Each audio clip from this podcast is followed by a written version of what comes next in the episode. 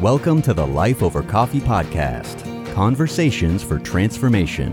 Hello, everyone. This is Rick Thomas with Life Over Coffee. Thank you so much for joining me. I am very glad that you are here. I want to talk about this idea of forgiveness, but I want to come at it from another angle. And perhaps the best way to get into it is just asking you a couple of questions. Let's start with this. Have you ever granted forgiveness to someone who has hurt you? Now, I would imagine that all of you have. I trust that every one of you uh, have done that because every one of you have been hurt and and again, in order to live well with each other, we must grant forgiveness to the people who have offended us. And so I trust that you are in that boat of I've been hurt and I've granted forgiveness to the person who hurt me. But here's another question. I want to go one layer deeper. Did you mean it? when you granted forgiveness, when you said, I forgive you, did you really, really mean it? I mean, is it possible for someone to say, I forgive you, because it is the Christian thing to do? Now, I'm not asking this question with a cynical eye. I'm asking this question because I know from personal experience that there can be times that we can mouth the words, I forgive you, but the heart that mouthed those words was not genuine. We can succumb to what we call Christian speak to smooth over the situation. But our internal logic says that we have more heart work to do to be right with God and to be right with the person that we supposedly forgave. And so that's what I want to talk about for a few moments with you. And if you want to read a complete transcript of what I'm sharing with you, then go to lifeovercoffee.com and you're looking for this article. It's titled pre forgiveness is essential before you can genuinely forgive. Did you know that lifeovercoffee.com is a sanctification center? It is a warehouse that is just full of articles that will help you grow in your Christian faith. But more than just helping you, we don't have a what's in it for me mindset exclusively. No, we want to help others as well. That's why you will see on our mug that it is hope and help for you and for others. And so we want you to take our resources and not just benefit from them. Yes, please benefit. But we also want you to share them with other people, and we want you to use them as you are discipling others. There are biblical counselors all over the world that use our resources supplementally, they use them as homework assignments. We put CTAs at the bottom of each of our articles so that folks can work through those call to action questions. And so, yes, benefit and also share with others. Now, this particular resource is in a read watch uh, read watch listen format and so you can read it which would be great. You can watch the video version or listen to the podcast and i hope that you will do that because this is something that is common to every one of us. And so let's begin this way. Will you take my little test on genuine forgiveness, not Christian speak that we can all succumb to. But after you forgave the person, were you able to talk about the hurt in such a way that communicated that you are no longer managed by those hurts, whether you were speaking with God, whether you were rehearsing the thing in your own mind, or whether you were talking to the offender or about the offender. Were you able to do that in such a way that it communicated that you're no longer managed by the hurts? And that is the little test on genuine forgiveness. And sometimes you will hear that, that when a person uh, talks about the individual who hurt or offended them, you can hear it in their voice. You can hear it in their inflection that they're not truly over what happened to them. And that's why it's so important for us to talk about this idea of pre forgiveness. And what I mean by pre forgiveness is, pre- is preparing your heart. It is getting your heart ready to forgive that person so you can do it genuinely. Though granting forgiveness can be a better version of how our culture works through their relational uh, problems, granting forgiveness can be no more effective if the forgiveness is not complete. A struggle to be genuine with the offender. It doesn't mean that your forgiveness granting was not real, but it could mean that your forgiveness is incomplete if you cannot genuinely let it go. And there's a classic passage of scripture that, that we just read of an individual who truly let it go. And so when he transacted forgiveness, you can sense by his words, you can sense by the text that he was no longer managed by what they did to him. And that is the place that we want to get to because we just don't want to say, I forgive you, because it's a better version than whatever it is our culture is doing.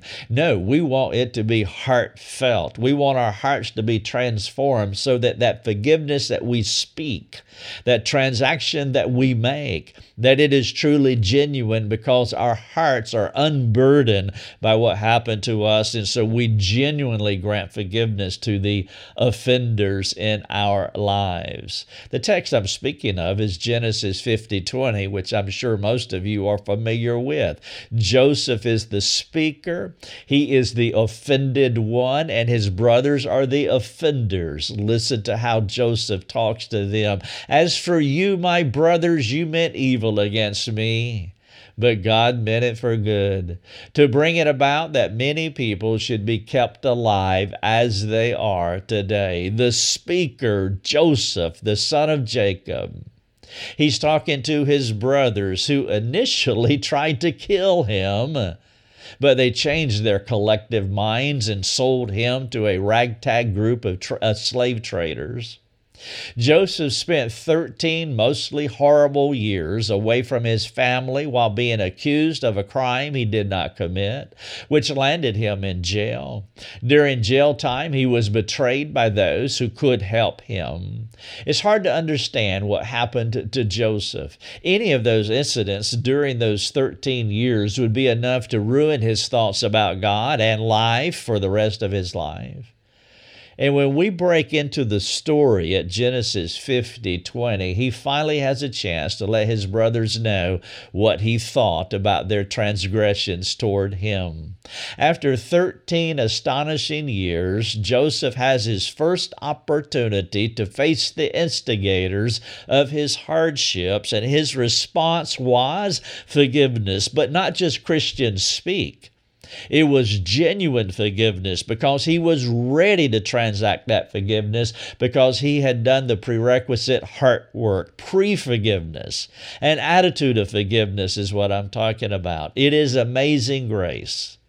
Joseph was ready for the moment. The Lord prepared his heart to grant the long overdue forgiveness to his persecutors. And so, what is pre forgiveness? In this story, we don't see the prerequisite heart work necessary for Joseph to be willing, to be gracious, to be genuine, to forgive his offenders. But he had to do business with God before he could do business with his brothers. And missing this essential step in the forgiveness process, it means missing the opportunity to go the distance with someone who needs your forgiveness. This step of pre forgiveness is crucial because it gives you time to perceive the Lord's thoughts, what He intended for good, as much as His thoughts can be ascertained about what happens to us. We must be reasonably established, we must reasonably establish a theologically precise understanding of God in our minds, while convinced that He is working good in our lives, even if it is in ways that we do not expect or ways that we cannot perceive up to this point in our unique narratives that He is writing in our lives. This process to forgiveness is the prerequisite work of pre forgiveness. When bad things happen to me, I can only process and accept them correctly after I have gained sovereign clarity on my troubles.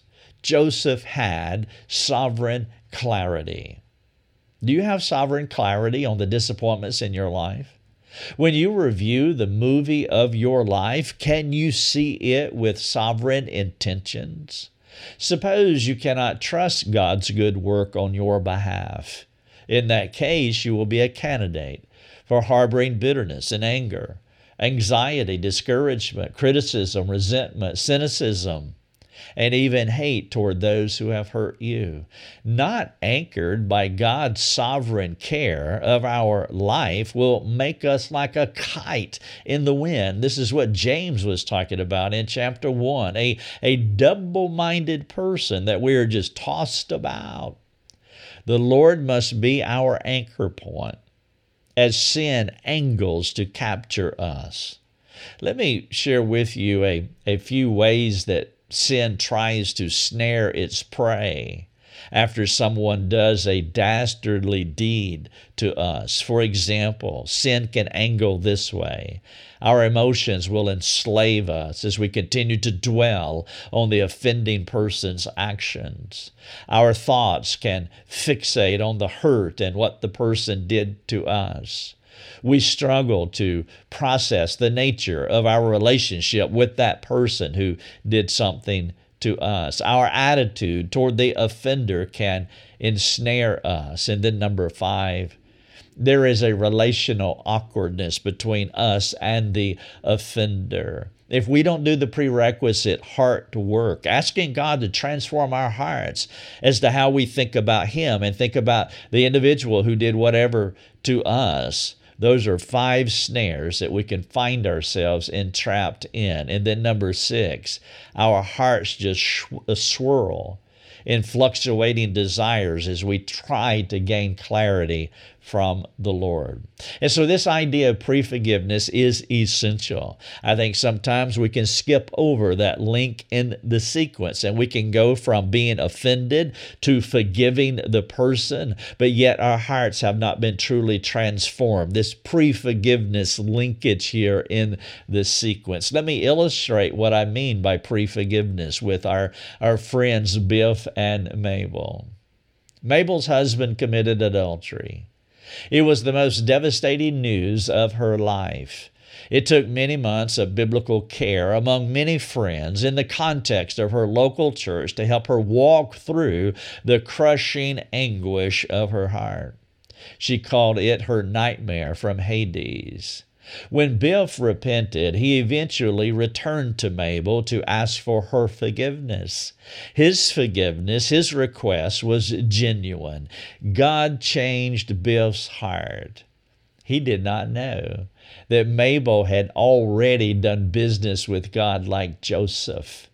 Mabel was ready to grant forgiveness. You see, when someone sins against another person, there is now an offender and the offended. And the offended is not a, a passive participant in this. Even though Mabel did not ask to be part of this, she is now part of it, meaning that she has work to do whether she wants to do it or not. It's not her fault at all, but now she is in the, the entanglement.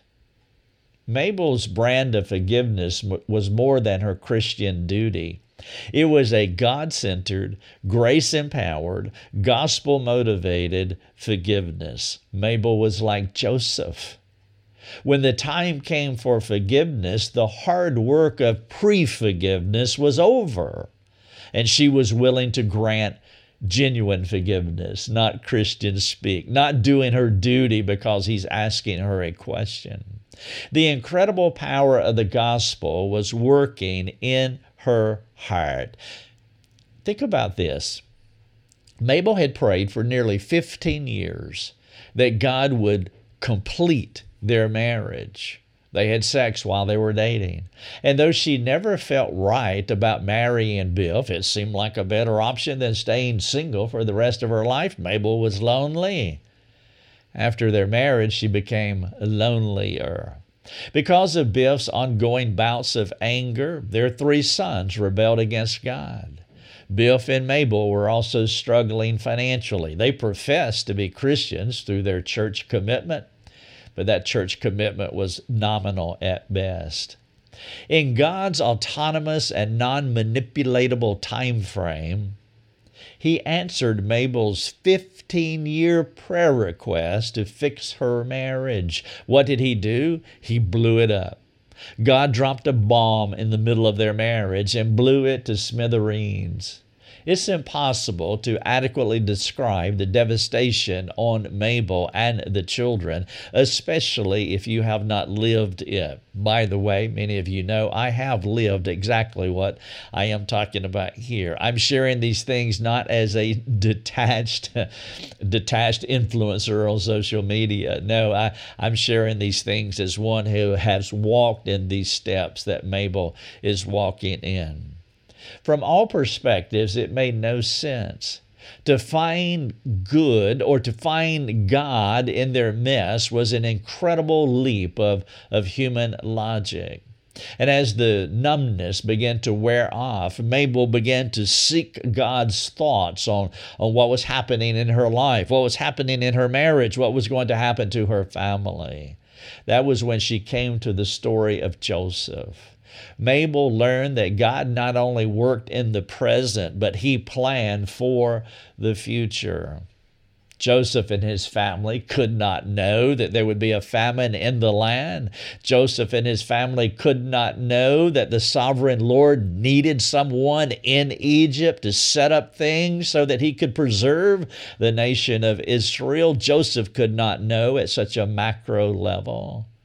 And as you know, God was not just doing this for the nation of Israel or Joseph's family sovereign God was doing this because of his promise to Adam in Genesis 3:15 of crushing the serpent's head, because of his promise to Abraham in Genesis 12 verses 1, 2 and 3, and because of his promise that humanity needed a savior that we see fulfilled in Galatians 4, 4, and that savior would come through Jacob's lineage. The bomb the good Lord dropped on Jacob's family flung Joseph to Egypt. According to God's predetermined plan, He scripted bad things into Joseph's life. Tossed in the crucible of suffering is what Joseph and Mabel believed the Lord was up to with them, which motivated them to give up trying to control their respective narratives while humbly stepping into God's story in the macro. Joseph and Mabel had sovereign clarity. Now, it did not mitigate the pain. It did not alter the dysfunction. It doesn't make things any easier, but it gives them hope, and hope is what they had. And after they had come to that place in their understanding, they were ready to move forward with God's new plans for their lives the situation became less about what was happening to them and more about what God was doing through them. When you think through your disappointments, are you more aware of and affected by what God is doing, or are you more aware of and impacted by who did what to you? Can you humbly let go of the narrative you have been holding onto and grasp the script of uh, that God is writing for you. Now, perhaps you can do as Joseph did as he as he shared three things with his brothers. What God did was for good, what they did was for evil, and God's good will triumph over their evil. Therefore, he could forgive his brothers for what they did to him. The question for us is what controls our heart? What God allowed or what the offender did? Where do you put the accent mark? On the good of God or the evil of the person. Now, how you answer the questions that I've been asking here will determine the depth and the quality of your forgiveness. If you cannot get to where Joseph was, then you cannot release those who have sinned against you. One of the ways that you can check your heart regarding your forgiveness of others for what they did to you is by how you think about what they did to you and how you talk about what they did to you. Proper thinking about personal suffering is where the gospel must have a more incredible grip on us than what others have done to us. One of the ways that we can practicalize the gospel is how we perceive the offenses of others in the light of our transgressions against the Lord.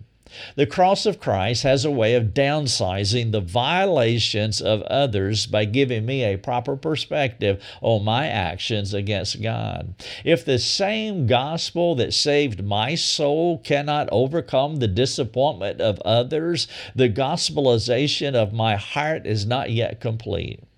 Forgiveness flows out of a softened heart. The longer you stand before the Holy Lord that you offended, the better it will go for you when you stand before the one who offended you.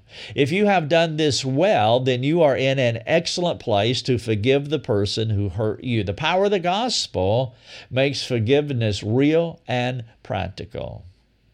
Forgiveness is typically not the most challenging aspect if you have wrestled through pre forgiveness, as I have been outlining here with the story of Joseph and, and also Mabel, who has been praying for 15 years that God would fix her marriage, as he is now doing by dropping a bomb in their marriage and blowing it to smithereens. Note how Joseph was ready to forgive his brothers. He had 13 years to figure this out with the Lord. Now, I am not suggesting that you need 13 years to figure it out. But you must understand this concept. No matter how long it takes, if you do not do the hard work of pre forgiveness, getting yourself ready to forgive the other person, it will not be as difficult when the time comes for forgiveness. However, if it is hard to forgive the other person, then you must spend more time before the Lord because some residual anger toward God and, and toward others is likely operating in your heart, and that has not been resolved, vanquished, settled. We are all sovereigntists. Whether we consciously think about it or not, we all know a God ultimately controls everything. Therefore, if you cannot forgive others for what happened to you, you must resolve the underlying issue between you and God first. Once you have sovereign clarity and can freely forgive the person who hurt you, you'll be able to go beyond the hurt by genuinely reconciling with the offender. Freedom to forgive is the best part but it gets better. Let me explain. When Lucia and I make up in the way that I have described here, there's an offender and the offended, there is transactional forgiveness. Then we begin discussing the sin that separated us.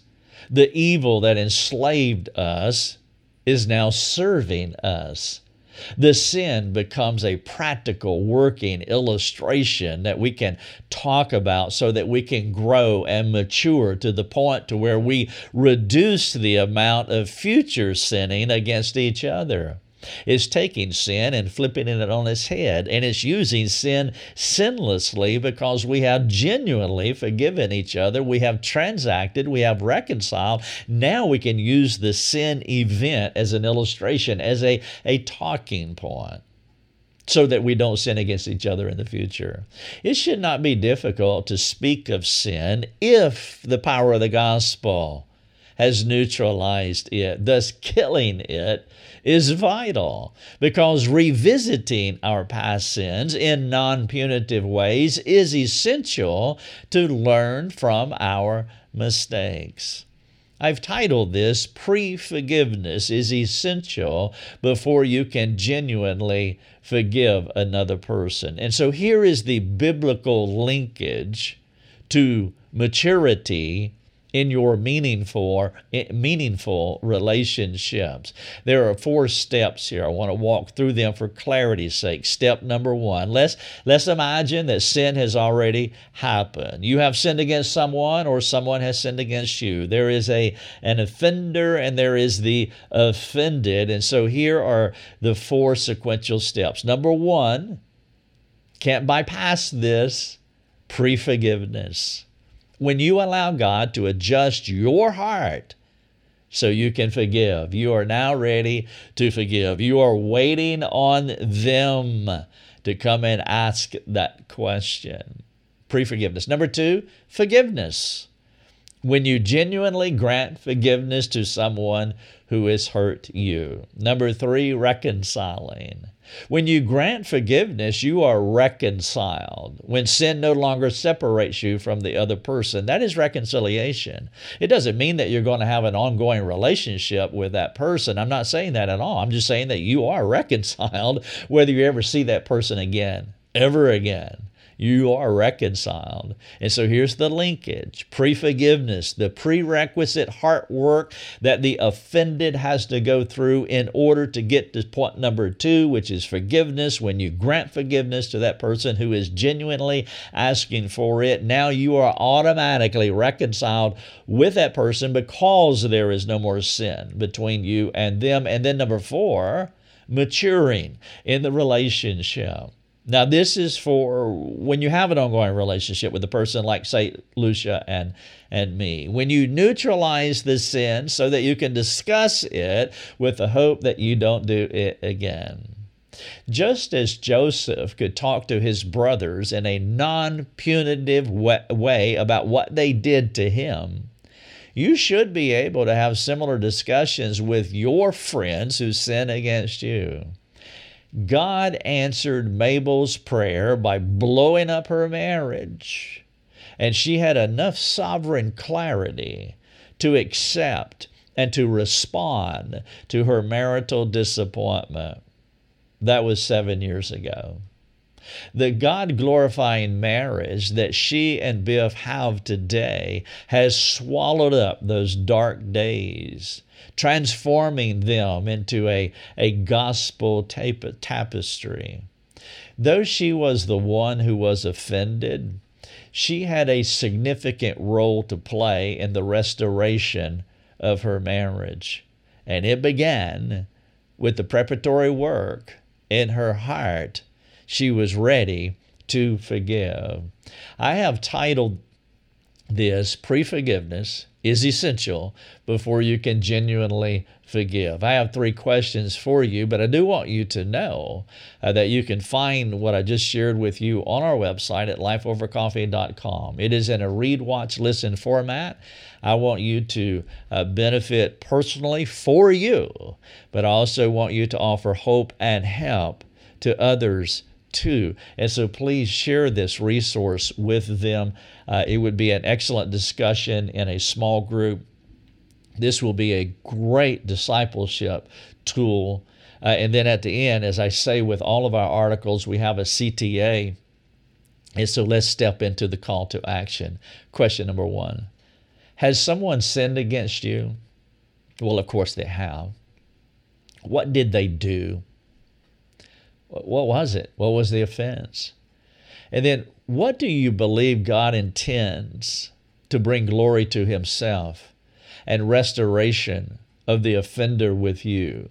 What is God's mind? I'm asking you to step into trying to wrestle with and understand sovereign clarity as you think about what has happened to you. We have to have sovereign clarity. You see that implied in the text in Genesis 50. Joseph had sovereign clarity. I am not saying that he understood the full scope of the gospel from Genesis 3:15 to Galatians 4:4 that he saw God working this narrative narrative of bringing a Savior into the world, but he had enough clarity to know that on the micro level that he was he was flung into Egypt to uh, uh preserve the nation of Israel, which he did. Has someone sinned against you? What did they do? What do you believe God intends to bring glory to himself and restoration to you uh, with the offender? Number two, are you able to forgive if they were to ask you for forgiveness? Are you ready? If not, then you want to think through and you want to apply what you have, have heard here so that you can prepare your heart to forgive either, either attitudinally or transactionally. Now, I have been talking about transactional forgiveness when the offender comes to you and asks you to forgive you. When Biff comes to Mabel and asks Mabel to forgive him, that is transactional forgiveness. That is the ultimate goal with all offenses. But as you know, there will be times when uh, you will not be able to transact because the person is not asking. Uh, maybe the person is rebelling against God. Maybe the person has passed away. They're no longer living. They can no, they cannot transact forgiveness with you, but you can still forgive them attitudinally. Again, attitudinal forgiveness, a heart of forgiveness, is not releasing them from anything, but it's releasing you from everything. And so you have to do the prerequisite work, either to forgive them attitudinally creating a heart of forgiveness so that you're not enslaved, captivated by what they did, or transactional forgiveness when they actually come to you so that you can do it transactionally. Finally, question number three if you are ready to humbly forgive, whether they ask you to forgive them or not, then you are free from their sin. There will be some situations where the offender does not seek forgiveness, but that should not hinder you from having a heart of forgiveness, freeing you from the offenses, whether they are ever free, whether or not they are ever free. And so the question is number three Are you free from all offenses that have been perpetrated against you? And how you talk about what happened to you, how you think about what happened to you will be uh, the clue, that will be the indicator that will help you. And if you're still unsure, then I would encourage you to share this content, this resource, uh, with a trusted friend who has a biblical fluency. They understand the Bible, they are competent in practically applying the scriptures, and that you talk to them, ask them, hey, would you read this with me? Watch, listen.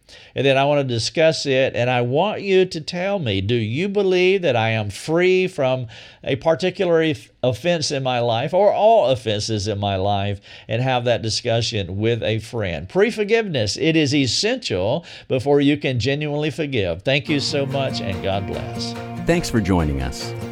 Learn more and get access to other resources at lifeovercoffee.com.